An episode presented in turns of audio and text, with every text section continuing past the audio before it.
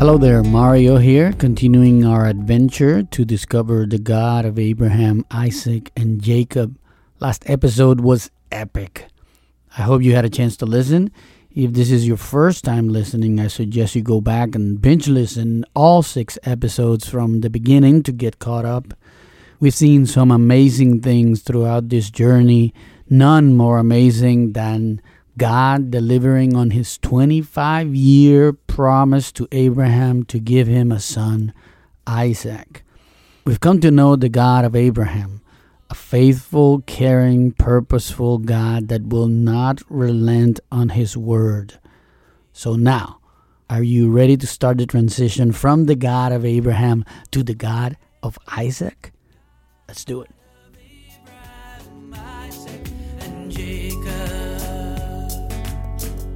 We left off on Genesis chapter 21, where the Lord visited Sarah as he has said. He did to her as he had promised. Sarah conceived and bore Abraham a son in his old age. Abraham was a hundred years old when it happened, and Abraham called the name of his son Isaac. Both Sarah and Abraham stand in awe of what God has done. The God of Abraham, Isaac, and Jacob is awesome. He gave them a child in his old age, demonstrating his omnipotence and his sovereignty, his limitless power and control over all things. Now, starting in verse 8 of chapter 21, we hear of a troubling story where on the day that Isaac was weaned, that's when a child starts eating solid food and detaches from the mother's milk Abraham threw a feast, and Sarah heard Ishmael laughing. Ishmael was the son of Abraham and Hagar, as you remember, the slave woman who had bore a child to Abraham. We read that story back in episode 3 when we looked at chapter 16. That was Abraham and Sarah's scheme to help God fulfill his promise, and to this day that sin continues to plague them. Now, Sarah's resentment towards Hagar and Ishmael spurs up again at this party, so she tells Abraham to get rid of Hagar and Ishmael. Abraham does not like this idea and was greatly distressed, but he hears from God once again. God tells him, starting in verse 12, Be not displeased because of the boy and because of your slave woman.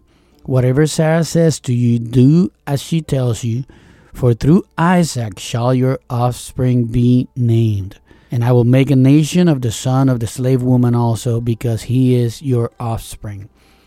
Note that phrase, because he is your offspring. Again, the God of Abraham, Isaac, and Jacob is faithful.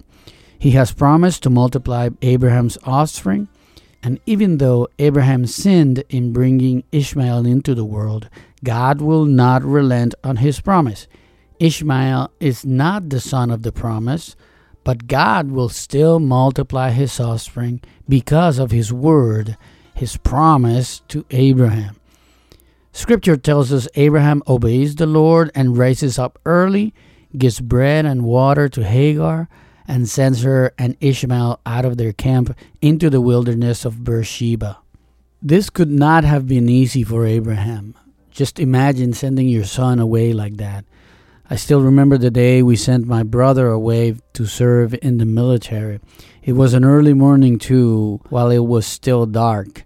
And it was tough on me as his brother, let alone my mother and father. But to consider how Hagar must have felt just breaks your heart. It's unimaginable. Now, the God of Abraham, Isaac, and Jacob is the God of Hagar too. She knows him, knows him intimately. Remember, she tried to run away from Sarah once before. Remember that story? In that episode, Hagar met with El Roi. Remember what that name meant? It was the God who sees me. This is kind of the point of this whole exercise.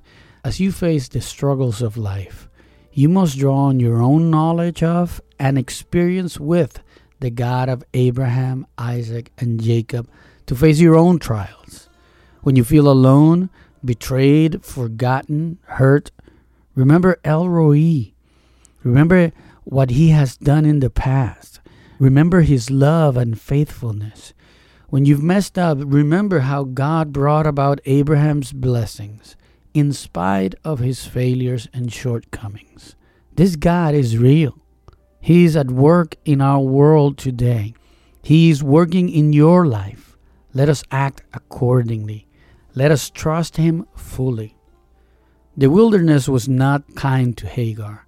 She comes to a point where the supplies she had were gone, and she thought both she and the child would die.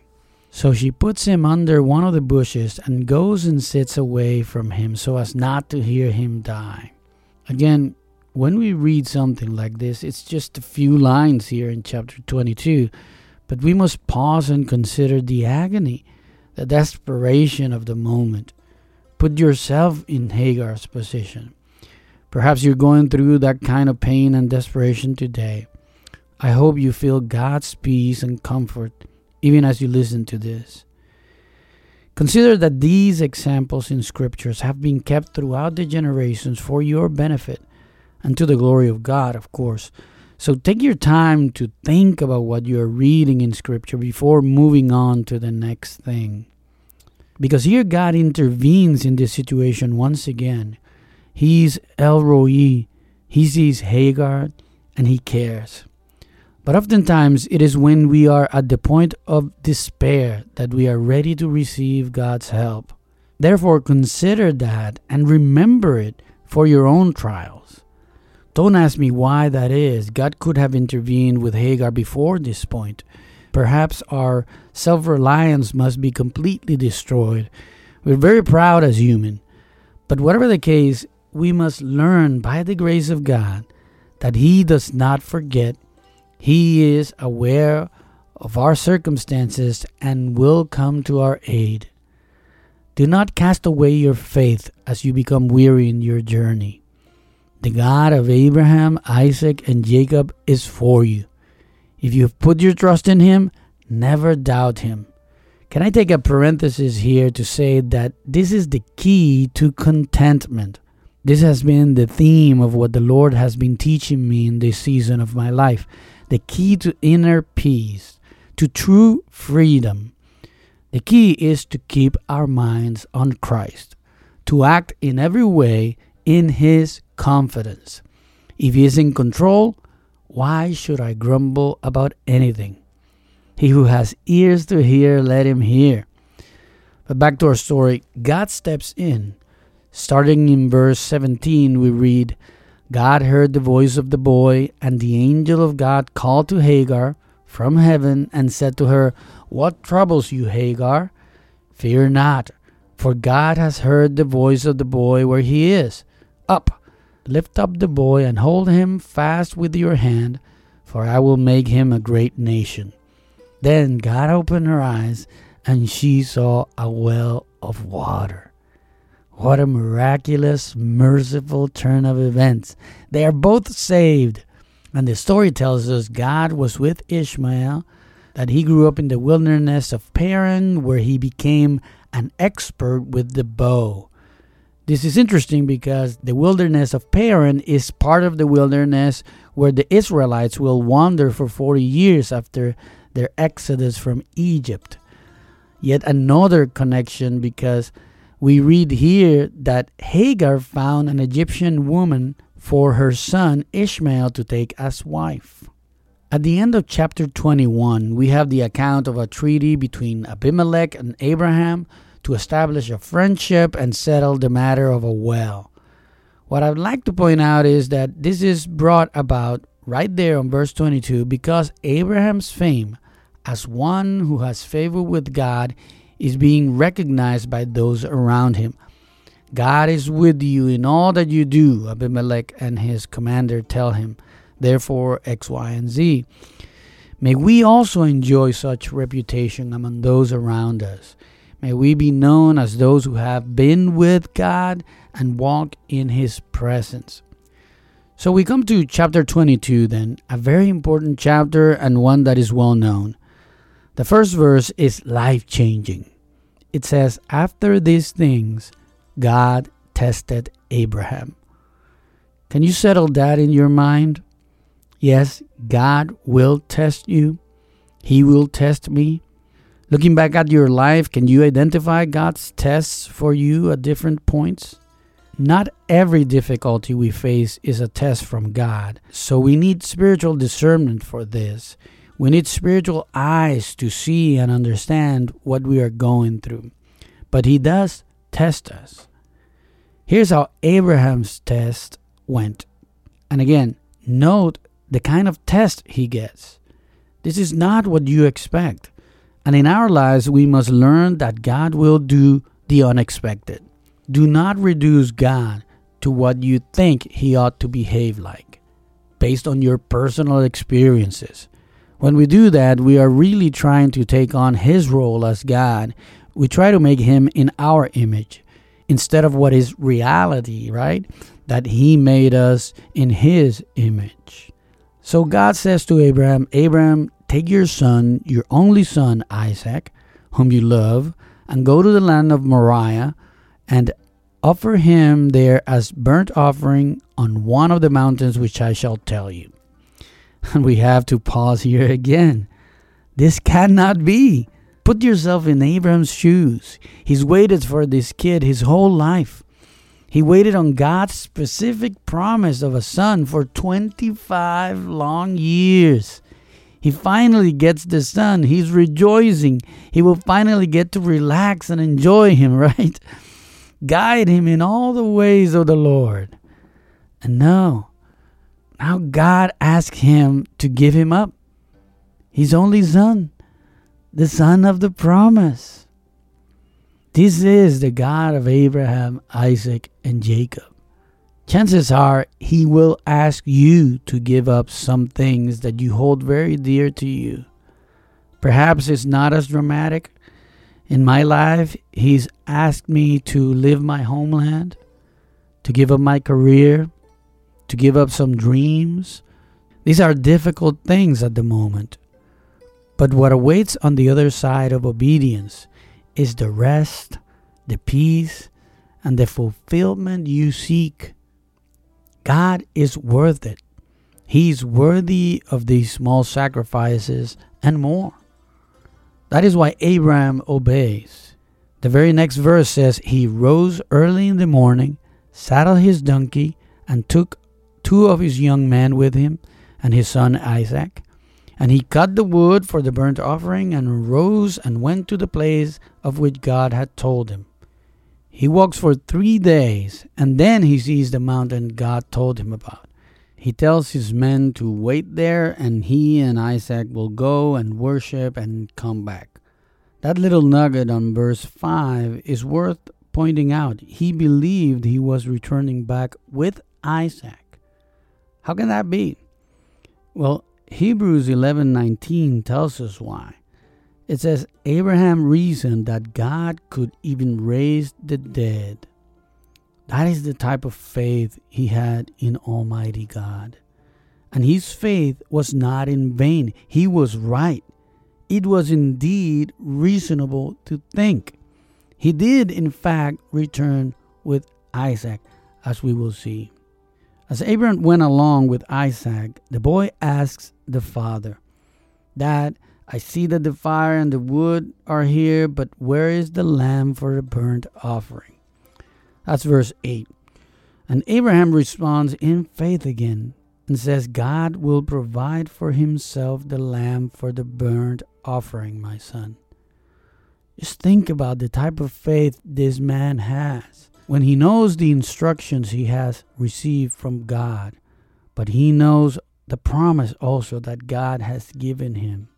And he was right. His faith was rightly placed. This is why he could act so confidently. You and I can act in the same way today. If we put our trust in Jesus Christ, we can be confident of our future. When they get there, Abraham built the altar, put the wood, bound his son, and laid him on the wood. Many clues in the passage suggest that Isaac was a young man already when this happened, not a small child. The next chapter, for example, starts with the death of Sarah at 127 years old. So it, it almost looks like Isaac must have also had the faith to go along with his father's plan, to willingly allow himself to be bound up, which is worth thinking about. But whatever the case, he is bound up and on top of the wood on the altar, and verse 10 comes in. Abraham reached out his hand and took the knife to slaughter his son. Pause the movie again. Ponder this scene. This is amazing faith in God. We must pray that God will help us to believe in Him in this way. But as Abraham is set to kill the son of the promise, the plan is revealed.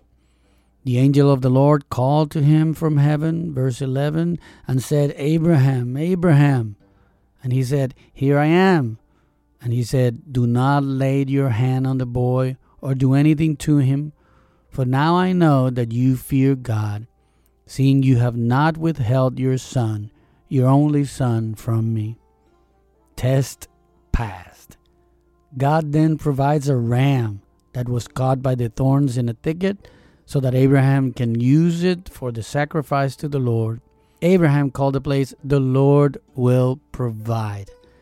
This is that name from God that many of you may have heard, Jehovah Jireh. That's what it means. The Lord will provide. Remember the song, Jehovah Jireh, my provider, his grace is sufficient for me. This is where it comes from. I love it. The angel of the Lord then reaffirms God's promise to Abraham. Quote, Because you have done this and have not withheld your son, your only son, I will surely bless you, and I will surely multiply your offspring as the stars of heaven and as the sand that is on the seashore. And your offspring shall possess the gate of his enemies, and in your offspring shall all the nations of the earth be blessed, because you have obeyed my voice. But we cannot ignore the obvious parallel here between the substitution of the ram for Isaac and the most holy substitution of Christ on the cross for us. There on the cross, the God of Abraham, Isaac, and Jacob provided his only begotten Son to die in your place for your sins, for my sins. Our sins condemn us to death. Those are the wages of sin according to Romans 6:23. But Christ paid the price for our sins and instead gave us his righteousness that we may be saved. All we have to do is put our trust in him. Would you? If you haven't yet, put your trust in him. I pray this is the day of salvation for you. Until next time. I will put my trust in God who alone knows my makeup, the God of Abraham, Isaac, and Jacob.